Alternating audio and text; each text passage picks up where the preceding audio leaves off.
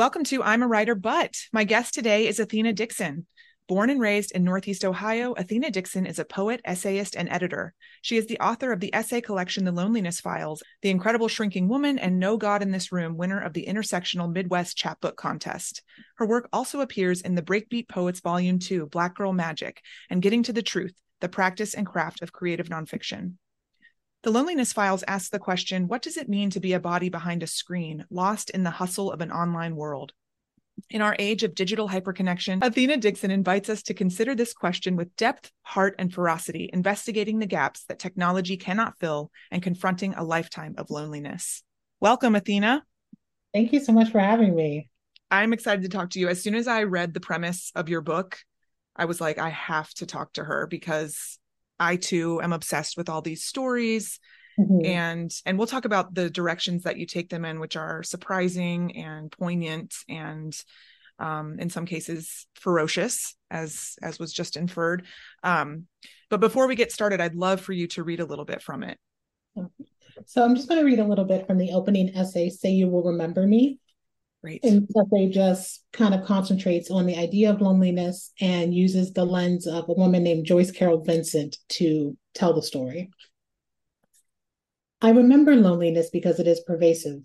It has a way of wrapping itself around me until it hides what's actually true. It squeezes tightly in my mind until what makes sense, what's actually happened, is distorted. Sometimes the loneliness makes me forget the goodness and the connection of my life. I find ways to compartmentalize these experiences until it is easy to remember only what I want. I think alone is sexy, mysterious in its heaviness. Alone seems like a choice. Loneliness doesn't. This seems like I've been forgotten, passed over, discarded. It can feel like the world is way too bright, just an expanse of whiteness with nothing else in sight. It makes me feel singular and small.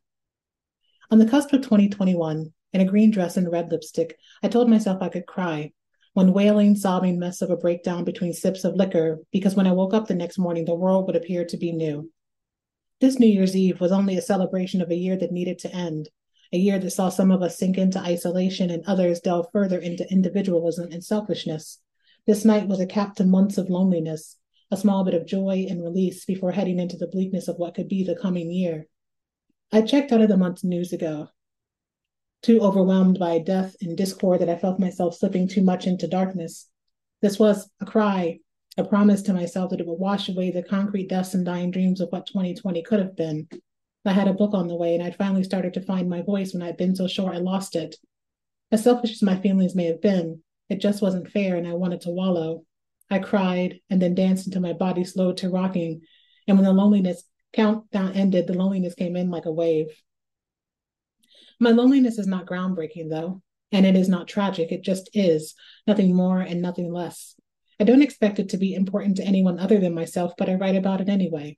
I turn it over like something precious in my hands, carefully as it floats across my fingers so I can see the details of it, where dust and dirt and grit hide, the things that irritate and choke me when I breathe too deeply. My loneliness is deep. It's oddly comforting because I know what to expect. It's like a light switch, sudden and complete when it rears its head, my body starts to wind down and my mind disengages. Loneliness and isolation have been a slow build of contentment over the years before the sudden revelation of how the two are really disconnect disguised as choice. How between parents, a sibling, family, and friends is always the fear that I will die alone. Sometime before Christmas in 2003, London was headed toward the new year when Joyce Carol Vincent died in front of the television. She wasn't found until January 2006. I was 25, she, 38, a set of coveted ages right in the middle of all the world is made for. I can only imagine we were a marketer's dream. When we think of the world, youth and beauty are at the center of it all. As time moves forward, the distance between importance and ourselves grows wider, though. But in the waning days of 2003, Joyce and I were insulated in her youth and my beauty, important if only for those reasons. And I'll end there. Thank you so much that's a wonderful taste of the loneliness files um, and i had never heard of joyce carol vincent before reading this mm-hmm. and um, you know i i also love true crime and unsolved mysteries and um, my my novel that's coming out is based on a on a true crime and when i'm asked you know why why do you love these stories, I struggle to put my reason into words. I like I end up coming up with something like, well, they're so human. Mm-hmm. Um, but it, it occurred to me having read your collection that maybe I'm I'm looking for something I recognize. Maybe like I'm even looking for something I recognize in myself. And I wanted to hear from you if you could talk a little bit about what drew you to these stories. I think when I kind of stumbled into the story of Joyce Carol Vincent and eventually Geneva Chambers and Elisa Lam, all of the women ended up being something that I could be. Mm. And so during the course of the, the first wave of lockdowns in 2020, I was very deep into listening to true crime podcasts and watching these mysterious videos on YouTube. And there was such a detachment there because I was just looking at it like facts and this is what happened here and analyzing things. But when I came across the story of Joyce, it was the first time where I was like, this could actually be me. Oh my gosh. I'm listening to this story and I'm watching these videos about this woman who's by herself in an apartment and she dies and no one knows. And I look around me and I'm like, oh wow, I'm a woman alone in her apartment behind a triple locked door. Something really is to happen to me. I don't think it would take three years for someone to find me, but there would be some kind of delay um, between me passing away and somebody finding me. And it really kind of scared me a little bit because I was like, that the ability to disconnect from the story was no longer there. And so it really got me to thinking about all the choices and the decisions that I'd made to get to a point where I could be just like her. Mm-hmm. Yeah, I mean, I, I feel like that is like a real thought process that we all could go down you know like it's it's it really is like i i was thinking it's kind of similar to when i read a great book like yours and i think am i capable of writing like this? You know like you're you're constantly searching for yourself in these things that really affect you.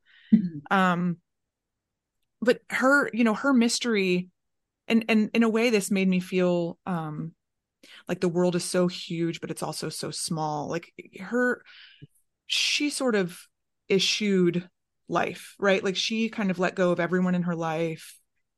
Um you know it was it was sort of a mystery of of like why she was sort of um retreating into herself it seemed even though she was found with christmas presents that she was wrapping which is so exactly. sad and i couldn't find anything necessarily to say who those presents were for right. or anything like that. I'm like but she had i think it was four sisters and at some point she was engaged and she had worked for corporations and she had a very connected and upwardly mobile life, really. And at some point, there was some unfurling of her grip, and we still really don't know what it is.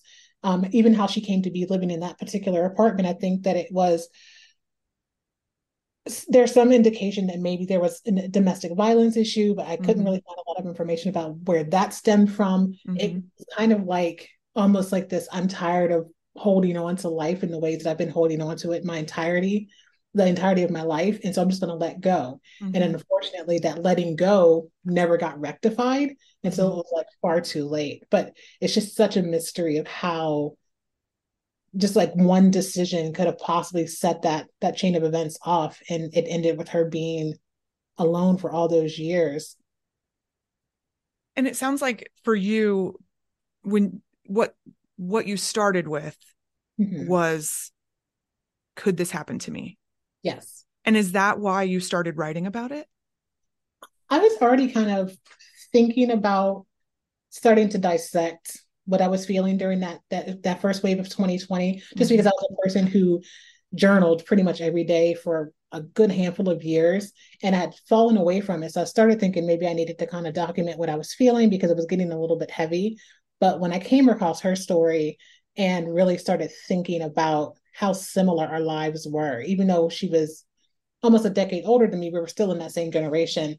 It really got me to thinking, okay, so this I didn't I didn't go into it thinking I was going to write a book about it. I just kind of wanted to write about all the decisions that led me to that particular moment. And then once I started writing about it, I started seeing all these other angles into my life. And I was like, well, this might be something here.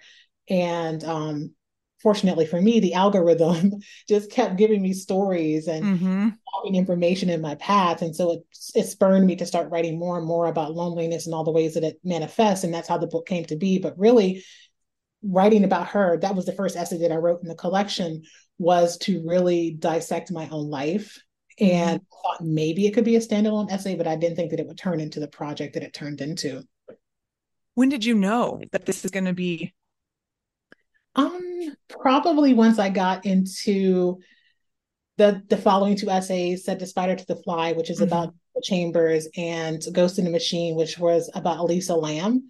And then I started really thinking, okay, there's too many things that are popping up in this path that have to do with disconnection and isolation. So maybe this is going to be what I focus on, and maybe I'll write a longer. Almost, I, I really originally thought that I would write a book that was more geared towards how social media and technology lends itself to this isolation and disconnection. Mm-hmm. But then as I wrote those three essays and got into the the Truman Show essay um, in service of the algorithm, then I started thinking, no, it can't be that that simple. There's so much more other than technology and algorithm. And so once I got to like maybe three or four essays in, I said, this is going to be a larger project. And now I have to determine where I'm going to steer the project by the end. But there's something here about this connection that I really need to to look at. I'm somebody whose battery runs down very quickly. And so for me in the beginning, social media became like a way to still stay connected without using that kind of energy and wearing myself out. But it quickly becomes um wearing in another way, right? Like you are separated. You are not, you know, you're looking at something on the screen rather than experiencing it in in the in the real world. And you know, I think for a writer, we're always kind of living in our head mm-hmm. and you know we're creating these things in our head and we're we're putting them you know we're not even using pencils or pens anymore really although maybe you do since you're a, a lifelong journaler but you know not when i write journaling yes but writing always my laptop always my your laptop oh on your phone mm-hmm. Like in your notes app yeah, or something I, um i use i have google docs and bear which is my preferred writing method on my phone so I'll write in bed on my phone or anywhere I don't have my laptop. I just export stuff from my phone onto my laptop. I love that. What do you think media has done well for us writers, and what do you think it's done poorly for us writers? For social media? Mm-hmm. Oh, I think for me at least, the the best thing that's come about from it is kind of twofold. The first is social media was like the first time I ever felt fully, fully confident in sharing my work. So I came up in that first wave of like message boards and mm-hmm. Angelfire pages. And so I was always posting my poetry at the time on message boards and really getting into these forums with other people and getting to meet with people that I would have never met because I'm from a small town in Northeast Ohio. So I was meeting people from all over the world who had a love for creative writing. And it was a way that I was getting feedback on my work. And so that early iteration of social media really made it easy to step outside of my shyness and share my work in a way that I think still ripples today. And then in the more modern time of my writing career, it especially 2020 to 2022 really because when my first book came out, it was right at the right before my book got accepted in January of 2020. Oh my gosh. And it came out in 2020. So that eight month span between when my book got accepted and when my first collection came out, everything was shut down. The silver lining of that was I got to participate in events through Zoom and through Facebook Live and through Instagram Live and thing and, and TikTok that I would have never had the opportunity to participate in because social media existed. Mm-hmm. And so mm-hmm. I got to experience a lot like a virtual book tour that wouldn't have happened had I physically had to go to these places. The opportunities probably wouldn't even been offered to me. But on the flip side of all those positives, I think social media, especially as writers and other creatives, we do each other such a disservice in not being fully transparent on what both sides of the publishing industry looks like. Like, yeah, I could always pub- talk about, oh, I have a book coming out, or I'm going to do this book tour, I'm going to be doing all these things. But I also have a responsibility to other writers and people in the industry to say, but by the way, I still don't have an agent because every agent I've pitched has rejected me, or I was up for this really big opportunity and I didn't even get a response. I just found out because they announced it somewhere. Um, and Are those so true examples for you? True examples. What? yeah, I do not have an agent. I have gotten ghosted for some big things and didn't know until they got publicly announced. Um, yeah, like so I take it upon myself on my platforms that if something is really, really good, I'm going to talk about it. But if there's some rejection or something that's kind of bad or is making me feel poorly, then I'm going to talk about it too, because I think it's my job to use that platform as a way to not only highlight the good, but also show the bad. But I think social media is such a highlight reel a lot of times. And it's such a brand thing for a lot of creatives that we don't show what it takes to get to those high points. I know that I've mentioned in a couple of panels before about building your platform is that when I first Instagram is my preferred social media. It's where I feel most comfortable and it's where I spend most of my time. And when I started really talking about my writing on Instagram, I started talking about the highs and the lows. And I had a couple of people come to me and tell me not to talk about the bad because you're building a brand and the brand is supposed to be positive. I'm like, I'm first of all, I'm a human being, I'm not a brand. Um, yeah. Also, like, why would I not, why would I do a disservice to writers who are still trying to get to some of the milestones I've been able to achieve by lying to them about how many years I had to write and how many submissions got rejected and the steps that it took to get to having a book deal and all the things that I still want to accomplish. Like getting an agent has been on my literary goal list for like four or five years at this point, and it still hasn't happened. So I have to be honest. And I think social media has the potential to be a, wholly positive thing, but I think it it's really determined by how the person using it puts their content, quote unquote content, out into the world and, and how they're conscious about how they're presenting what writing and writing life looks like on a day-to-day basis. I would say that that work is essential and it also does the work of making writers feel less lonely mm-hmm. to bring it back yeah. to the the theme because it is such a relief to hear um you know, like Jac Jemc has a rejection blog, and you mm-hmm. would look at her and you would think on the surface she's so successful. She has a Guggenheim, you know, like she's published, I don't know, five books now on very good, you know, publishing houses. And then you go to her rejection blog and you're like, she gets rejected all the time. Or jami Attenberg, who runs a newsletter talking about her process and how often she breaks her book and how hard it is and how she has to go back and forth with her editor over and over again, or, you know, like fighting for a living wage as a writer we don't right. talk about that ever um, no. you know that's kind of why this podcast is, exists is because i want people to understand that it's not it's not a writer plucking inspiration from the you know the tree of golden pears and then sitting down and letting it flow it is right hard it's, scrabble work i made a instagram story this past weekend because i had a really big thing that went wrong and i said in that one of the stories that publishing is hard. You're going to be hurt. Your the wind is going to get knocked out of you. Um, and that's normal. Does it always feel good? No, but you would be going into this industry blind if you thought that you were just going to write this.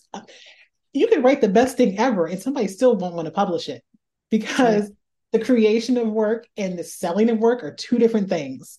And and you could have a technically perfect, beautiful piece of work, but if there's not an agent, editor, or publishing house that believes that they can publish it and make some kind of profit to some degree or some kind of accolade on it, it may just sit on your computer forever. So you have to be very cognizant of like the business side and the rejection side and, and the the painful side of this industry. Like creation is not the only part of it.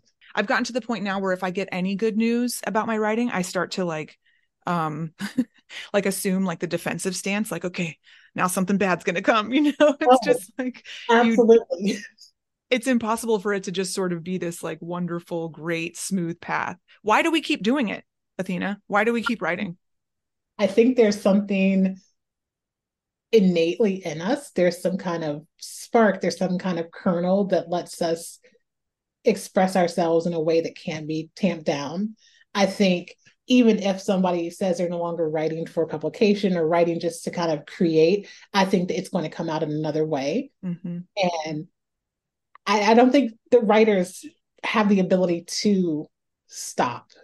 I think the format and the the arena for it may change, but I don't think that a, a writer who is really meant to write or really feels like they're meant to write will ever stop. It's just it changes how they're going to put it into the world. It could be you might you might say I'm not going to write for publication anymore, and you might write the most beautifully scripted shopping list that are really, are really like uh, hermit essays. like yes, it, it, always comes out. I think there's something innately built into people who are good with language and and writing and a creative spirit that will come out in however way, whatever way it needs to come out, it'll come out.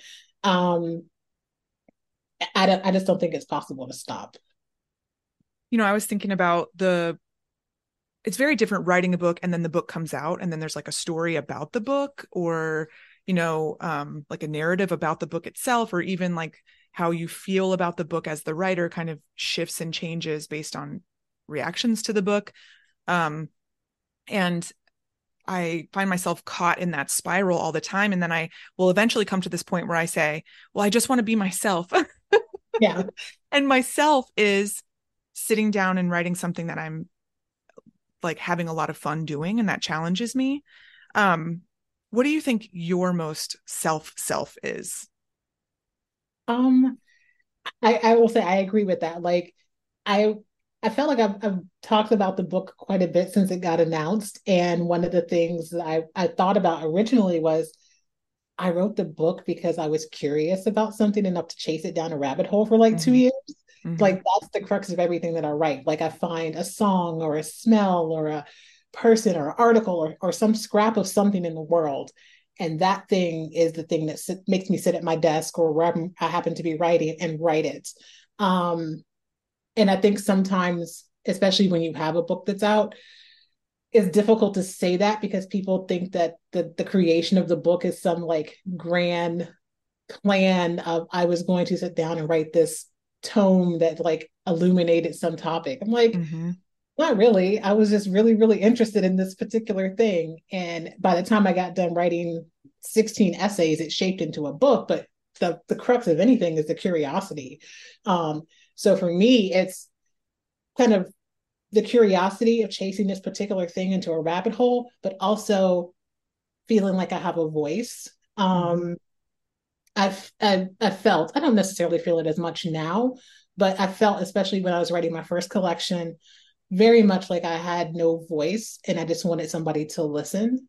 Mm. And so I made a decision to write things that I thought were important to me that weren't necessarily bombastic or sensational, but were very real everyday feelings about loneliness and invisibility and disconnection and voicelessness. And said, if I find an audience for that and I find people who are interested in this work as a whole, cool. But right now, I just need to be able to have a voice. And so that curiosity and that need for a voice are the two driving forces in anything that I write.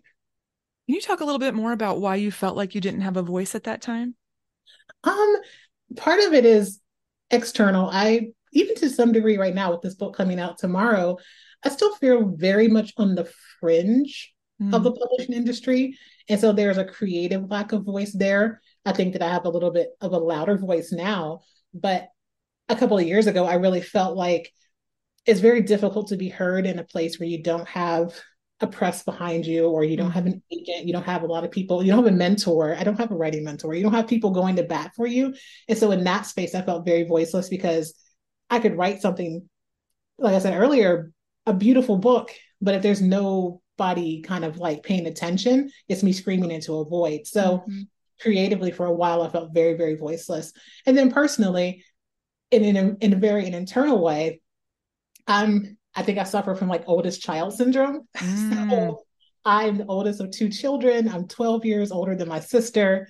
So I was an only child for a very long time. I was very shy. And so I spent a lot of time just being quiet and just kind of melding into the background as needed because of my shyness and because I was alone a lot, even though I'm from this very big family. And so by the time I got to be a preteen and a teenager, I just was like, nobody's really listening. And that, and again, that's an internal thing. My parents were like, if you would have said something, we would have listened. but by the time I got to that age, I felt like I was very much so quiet that nobody really was listening when I talked.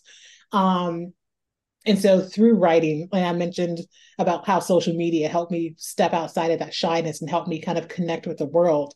But it took a very long time to start to feel like I could say things and people may potentially want to listen. But mm-hmm. both an external and an internal feeling from that. It, it makes me think there's a connection between you know these mysteries these people who died in such mysterious ways and sad ways and lonely ways Mm-hmm. They also are voiceless. I mean, I think of Elisa Lam. I've seen that video so many times and in so many different types of ways, like people just being like, you know, freaking out about it to people being sad about it. Um, and there's almost sort of like a disappointment when it when the you know the the theory that she was going through a bipolar episode and accidentally drowned comes up is because people want it to be more mysterious than that but you're kind of lending them your voice in a mm-hmm. way. Do you feel like that's true? I think so. I think it was a, a, conscious effort on my part to like give them a little bit of humanity and to reconnect them to themselves, even though mm-hmm. I don't mm-hmm. know any of the women, because they are so sensationalized. Like, especially Elisa, like when that um documentary that that limited series that Netflix put out in 2021 came out, like even then, like it was still very much how can we sensationalize mm-hmm. her story? How can we lay out? I think it was eight episodes of like what happened to her. Like we know what happened to her. Like, do you want to spend your time going through all the conspiracy theories and all this, or do you want to like possibly talk to people who knew her and to build up why she felt the need to go to LA by herself and what kind of life does she have? And but that's not there. So I wanted to find some kind of way to make them have humanity that even if it's only for a couple of people who had never heard their stories or had heard their stories and and and reduced them to some kind of like fodder for true crime that somebody would have a second thought like this is somebody's daughter or somebody's sister. And they were one person connected to the world one day and the next day they were gone. And now everything about them is about how they died and how there's some kind of evil intent behind it. Like I think I wrote it in Elisa's essay, like people die. I'm like, and that's and it's sometimes that's all it is. I'm like, it doesn't mm-hmm. have to be anything. That in itself is tragedy. It doesn't have to be something deeper and darker. It doesn't have to be some thing to be analyzed. Like these are women who had people that loved them and and to some degree love life and now they're gone. So instead of just writing about them as kind of like static facts i wanted to give them some kind of heart some kind of soul some kind of humanity. Mm-hmm. yeah I, I really feel like you were holding space for that possibility. It felt like in one sense the you know the, the sensationalizing of elisa Lam's story is a way for us to say okay well this couldn't happen to me mm-hmm. because it was something unexplained. It was like this bigger thing that we don't understand versus let's look at her as a human being. Let's look at her mm-hmm. life and how she was living it. And Joyce Carol Vincent, same thing. You know, like it's, it feels like searching for humanity versus searching for the unexplained. Right. And I feel like, in a way, um, the Trump administration has forced me out of the world where those kinds of things are possible because I am so on high alert for any sort of um like I feel like the the age of social media we fall for things more easily. We're yeah. not taking the step of of even just googling something or or right. reading the an entire quote of something. And so I think a previous version of me might have looked at Elisa Lam's story and been like it had to be aliens or you know whatever whatever it may be or she was being hounded by a ghost or some sort of evil thing. Yeah, now now okay. we live in reality. yeah, and like I think the first time I remember seeing that video of her in the elevator and there's no sound and it's just it's very jerky and it's her like looking very either frightened or out of her mind or whatever it may be like i know when i first saw that video i was like and when i saw it it was attached to this idea of she was playing some kind of supernatural elevator game or whatever and the first time i saw it it didn't cross my mind i'm like okay, but what happened to her afterwards? And then when I learned, I'm like, oh no, she died. Mm-hmm. I'm like, oh no, this is like something. It's not just like a, a, a joke where she's doing weird stuff in the elevator. I'm like, she left that elevator. And at some point between then and when they found her body, something bad happened to her.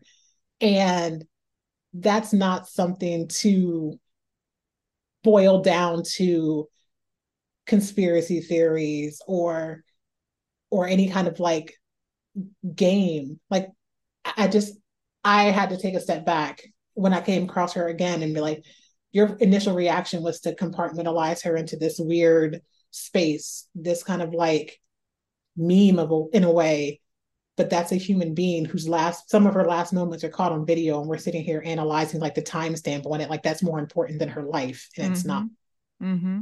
it almost feels like we choose to sort of pull it up over ourselves like a blanket like this story you know that we that we purport to not understand you know that's unexplainable or you know and not just a sad you know episode of her mental illness which mm-hmm. is a mm-hmm. larger conversation that America should be having as a whole, right? Right. We don't want to have that conversation. I think too, some of it might be also a sense of I, think I hint at it a little bit in the book about this idea like we want to know that everything that we do is important and that we can look at something as as realistic as somebody having a mental break and eventually losing their life we look at instead of at this is like just a reality every day, multiple mm-hmm. times a day, this is happening to somebody. It's better for us to look at it as something sensationalized. So if something does happen to us, is very much realistic. Then we know that we are important in some way. We're important enough for somebody to care enough to do podcast and documentary about us. Like there's mm-hmm. this sense of needing to be more and but that more is not necessarily a good thing. No, and I think about like even 20 years ago our access to celebrities or writers we really loved was so limited and and we had to get that information in like the newspaper or magazines or you know it wasn't as easy i mean you can go on anyone's instagram now or anyone's yeah. i mean less less twitter now but um or they're they have their own podcasts or they have their own media and it it has sort of it's equalized it in a way but now it's like you're saying everyone sort of told themselves like this is the world is about me or or at least the world i'm creating is about me. Like and technically it is but not in the ways that have to be sensational or make you famous or infamous. Like don't necessarily want to be that depending on how you come across that that spotlight. Like that's not necessarily always a, a good thing. And i think sometimes there is a segment of people who has a diff- has a difficult time separating being known mm-hmm. versus like being known. Like mm-hmm. that they're not always good things. So like I, I think that that's the problem. Like there's no there's no line between them now. Yeah and there's like a format too. You were talking about brands right? And and i think yeah. there was like a brief period maybe not so brief too long of a period where writers were sort of told you know you have to have a brand you have to you know like you have to make content and and you have to get a big following and then people will buy your books. And i think we realize that that's not actually true. Yeah. it's not really affecting but in some sense you know I'm, I'm, reminded of the part in your book where you talk about how you've taken yourself out of the constant news cycle and mm-hmm. allowed yourself to disengage it feels risky to do that and it feels risky not to have some sort of online platform if you are creating something you want people to buy right mm-hmm. Yeah, it can be. Um, disengaging with like the news, well, at least the constant news cycle. Like I was at a point where I was watching CNN on loop for oh the whole eight-hour workday. Um, so disengaging from it in that way has been really, really good for me. Like I still have access to news and to current events, but I I changed the way that I allow it into my life because there, I think by being in that 24 hour news cycle, it sets up this fervor and everything. I mean, everything seriously, our world is, there's a lot that's super right. serious. But I think that there, because everything is in this 24 hour news cycle, there's a fervor that never dies down. Mm-hmm. And so it makes it very difficult to disengage from it and then analyze what you've been told and analyze what the next step is or what the potential ripple effect of that particular thing is because there's never any plateau to it it's just constantly like loud graphics and swooping like videos and roundtables and like there's no distance to kind of digest what you've been told so stepping away from it and getting news and whether it be newspapers or um, alerts or different social media platforms with research, obviously, like we just said, Googling to make sure it's not some random person creating graphics, but finding different ways to get that information so I can then take what I need from that information without feeling like there's some fever pitch around it is good. Mm-hmm. Um, and then I forgot the second part of the question. I was just equating it to, you know, us writers or creators being told like you have to have some sort of platform. Um, I think that's a slippery slope. Mm-hmm. And I say that because I am a person like I think the most followers I may have is on the former Twitter, which is my least favorite app, even before all the changes. I may have like 1,800 followers there and maybe like 1,400 on Instagram. Um, my focus on my platform doesn't extend beyond much more than making sure that the people that I follow and the people that I interact with uh, is or are as organic as I can get them. Mm-hmm. Um, meaning, if I have 1,400 followers on Instagram, the vast majority of them, the, the foundational base of them, are people that I actually know, whether it's family, friends, creative community. And then there's some other people in there too that I meet along the way.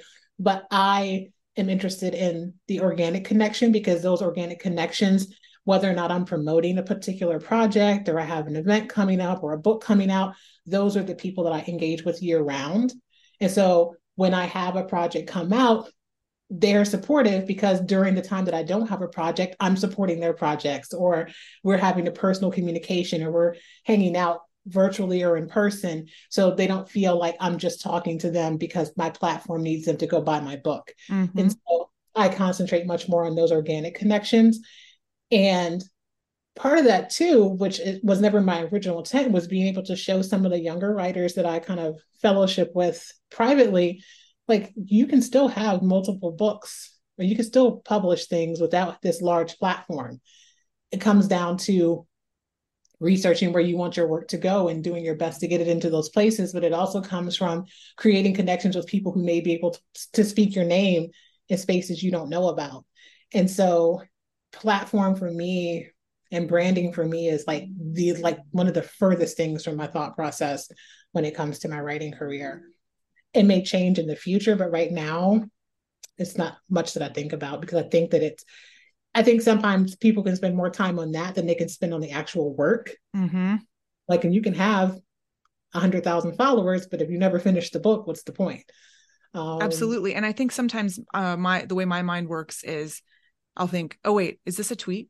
And I hate thinking like that. And and I have to go, I have to go away from Twitter so that my brain can relearn mm-hmm. how to think without thinking, oh, should I tweet that? You yeah. know?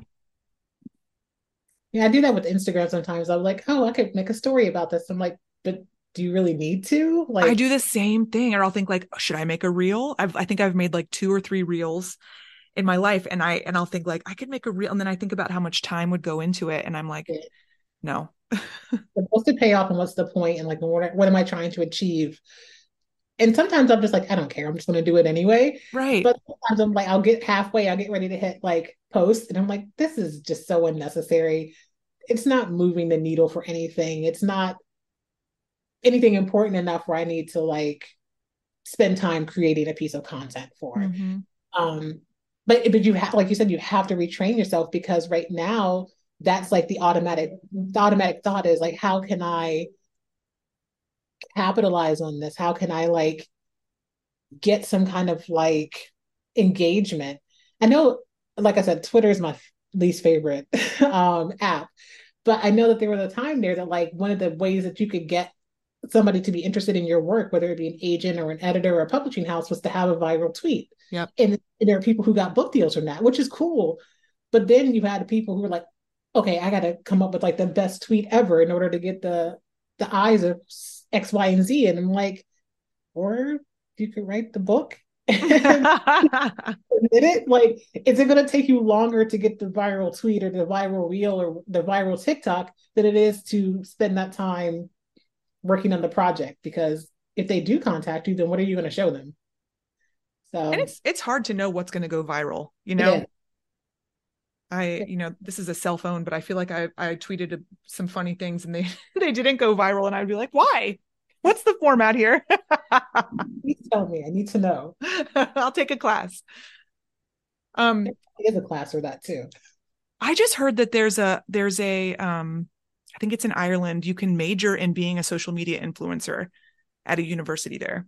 Oh wow! And that can be your degree.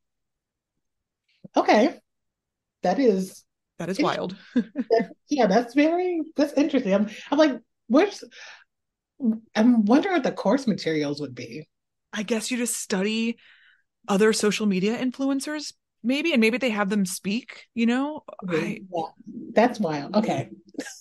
And now that I guess now there's like a method. I don't know. It's it seems very interesting because I, I think you have to be devoted to making the content all the time and you yeah. have to have some sort of talent for communication right i don't know yeah. if that's easy to teach and too i think that also lends to another type of like social disconnection because if there's a formula to what you need to do in order to make the content like how much humanity is in that content when you're just checking off bullet points of what makes something popular or what makes something potentially go viral like sometimes the things that really really go viral are like those spur of the moment, very human things that people connect with. But if you almost like when you have like lifestyle bloggers and everything, you could tell is very much you took multiple angles of it, and mm-hmm. there's no mm-hmm.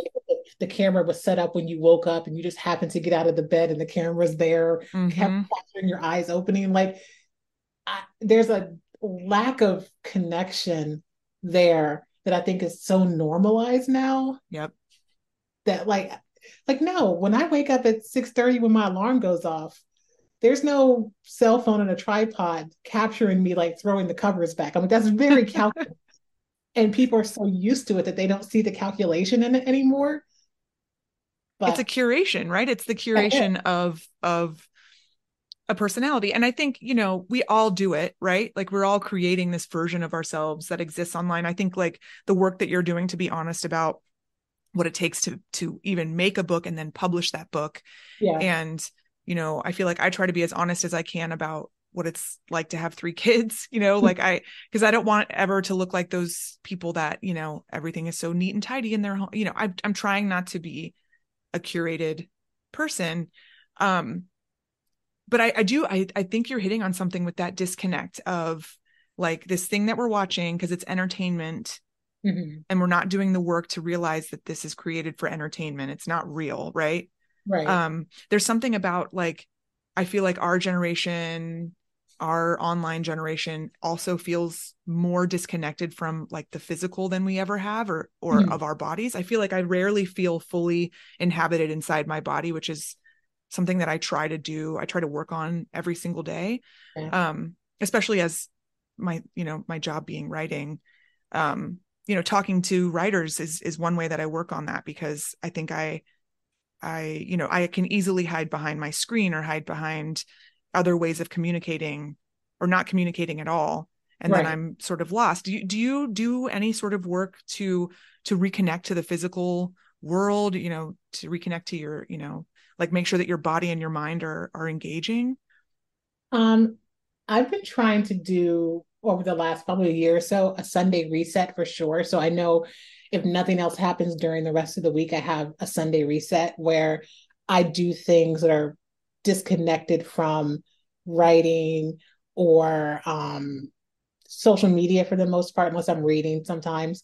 So that's where I'm doing all the physical things that I can to kind of like get out of my head. So that's mm-hmm. me cleaning or stripping down my bed or cooking for the week or finding some other way to exist Sometimes that looks like me just laying in silence. Sometimes it's me putting on headphones and just listening to music for hours on end as a way to kind of get out of creation mode, which can be very difficult for me. Um, I'm not a person who will automatically start writing something as inspiration comes, but it's always there. Mm-hmm. It's like I never feel fully rested unless I make a conscious effort to step outside of that. So Sunday reset is one of the ways that I do that.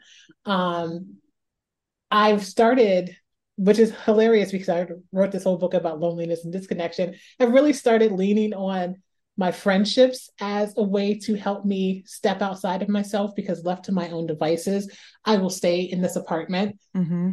Um, like I work from home um, Thursdays and Fridays. So when I come in Wednesday from working in office, I can stay in this apartment from Wednesday to Monday morning and not mm-hmm. step outside. And so learning that I had that pattern. So leaning into my friends to say, okay, Athena, we're going to go to XYZ exhibit or we're going to go to have dinner, things to disconnect me from my brain in a way. But those are those are the main ways. Like it really is like, but it is a conscious effort. I will say that. Like, because if I don't set time for it, if I don't make it a part of my schedule, I will just exist in a creative brain all the time and never give myself a break. Absolutely. And I think that is also, you know, seeing friends and seeing people and making that effort to get out in the world, it really is a skill. It's it's the same with like if you are away from your writing for mm-hmm. a month, it's painful to go back. Yeah. But then when you're in it, you're like, oh, the more I'm in it, the the easier it becomes and the more um like healthy it becomes to be connected in this way. You know, I have a friend, shout out Karina, love you, Karina, who never gives up on me. she she probably should um and asks me to do stuff all the time and when i see her i feel so um fed in a way that i'm not doing for myself right i need her i need others right and it's easy to lose that it's so easy yeah like my friend marisol that i mentioned in the book a couple of times i saw her this morning and i told her I had a really bad weekend and it was very difficult and the first thing she said was why didn't you call me oh you know, it's like because I wasn't really good for the world. She's like, why didn't you call me? oh my gosh. Shout out Marisol. Yeah. I'm like, I didn't want to bother you. She's like, that's not the point. She's like, you could have called me. I would have come over. We could have met somewhere and you would have spent the entire weekend in your head if you would have just called me. And it's, it really is a difficult space where I'm like, I know Marisol no matter what I was going through this weekend, would have been there and she would have let me cry or she would have let me been upset, but she would have been there and that would have helped me break out of that spell. So it's really it's a concentrated effort to allow people to be there for you in that way. Mm-hmm. Yep.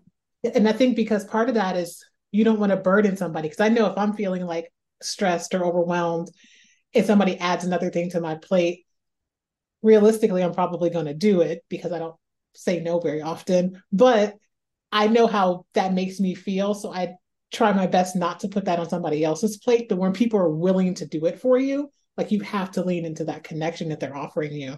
And I'm willing to bet if Marisol was having a terrible weekend, you would be there for her immediately. And I, I, I just read something, and I think it was a meme. So here we go again with the social media, but it was like, um, not letting people be there for you and see you at your worst self is another way of never letting them get to know you. Yeah. And there's all sorts of reasons why we wouldn't let someone truly get to know us and you know stemming from a lonely childhood perhaps or whatever yeah. and and it's so true it's it's i don't want to burden you and i don't want you to see me like that because then you know mm. it opens up these other things i'm i that feels like work to deal with right and and it's a way that we protect ourselves it's a way we hold ourselves back and but if you flip it and if marisol called you you would drop everything even if you were burdened, you know, or or doing yeah. stuff for the book, you would, you know. Absolutely. It's just weird that the things we tell ourselves. Right. I'm like, and I and it, it, the saddest part of that is is that like it's not new for her. so right. Yeah. It's, it's like my own hurdle to get over. Like I could have texted her or called her and she would have been like, I'm coming over or yes. come over here. But in my own brain, I'm like, I have to get over this hurdle of this hyper independence or this like fear that I'm burdening somebody. I'm like, no, those are, and if that, it, and that would have been her response, which it would never be, then that's probably not a person that I need to keep connected to in a way where absolutely, it, like, obviously, like people have their own things, but like if her gut reaction is, I don't feel like being bothered with you, then that's something to reevaluate. But yeah, Marisol, she would do it. Marisol, we love you. We do. Thank do. you, Marisol. Well, your book comes out tomorrow. What are you excited about? I'm really excited to hear from people that I know both intimately and through like creative community um to to get their thoughts on it because I think it's it's a little difficult to explain to people how you're writing about loneliness when you have very obvious connections to the world. And so I want to see what some of the some of their thoughts are um, about how it manifests. I know that there's been a couple of people who've read um, Marisol is one of them. Mm-hmm. I assumed mm-hmm. uh, an advanced copy, and when I came into the office one day, she said, "I had no idea, and I wish I would have asked you more questions about X, Y, and Z." And I'm like, but it's also my responsibility to tell you these things. You can't know that I'm feeling this way if I don't ever show it. And so I'm really interested in seeing their perspective of the outside of how my loneliness and disconnection presents to them mm-hmm. and whether or not what I feel is actually being projected into the world. Um, and I'm also really excited because I've had a couple people say that it's some of the essays are some of the first times that they felt like somebody's put into words kind of what they felt. So I want to see if that group of people kind of expands. But I'm also very nervous. I am. Of course, of course. I mean, that's the best feeling in the world, right? People saying, I I have these thoughts all the time and now I I'm reading them and I feel less lonely or I feel seen, right? It's mm-hmm. that's incredible. And of course, more and more people are going to feel that way. Yeah. I'm so, so excited for you. This this is this is such a great book. So what I love about it is it asks a lot of questions and it never makes you feel like the answers have been found right? Like you find it for yourself as you're reading. The mysteries remain, the loneliness remains. It's just acknowledged, recognized. And because of that, it feels so human. Oh, I'm glad. Like I think too, like even by the end of the book, like there's still so many questions that I haven't answered for myself.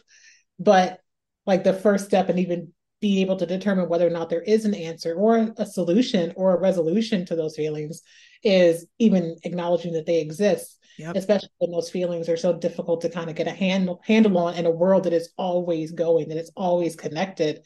Like being able to have that moment of respite to say, this is how I feel now. Kind of what do I do with it? It's revolutionary because we don't talk that we don't talk like that to each other. Um, mm-hmm. and so you know it's it's important it's an important book it's important work that you've done thank you not only because it's you know so human as i said but you know you're bringing these stories back in a different light and um, these real lives you know and i don't know everyone should read it it's called the loneliness files it is out on tin house by the time you hear this athena dixon is the author and i'm so happy i got to talk to you. Thank you so much for coming on. Thank you. This was a great conversation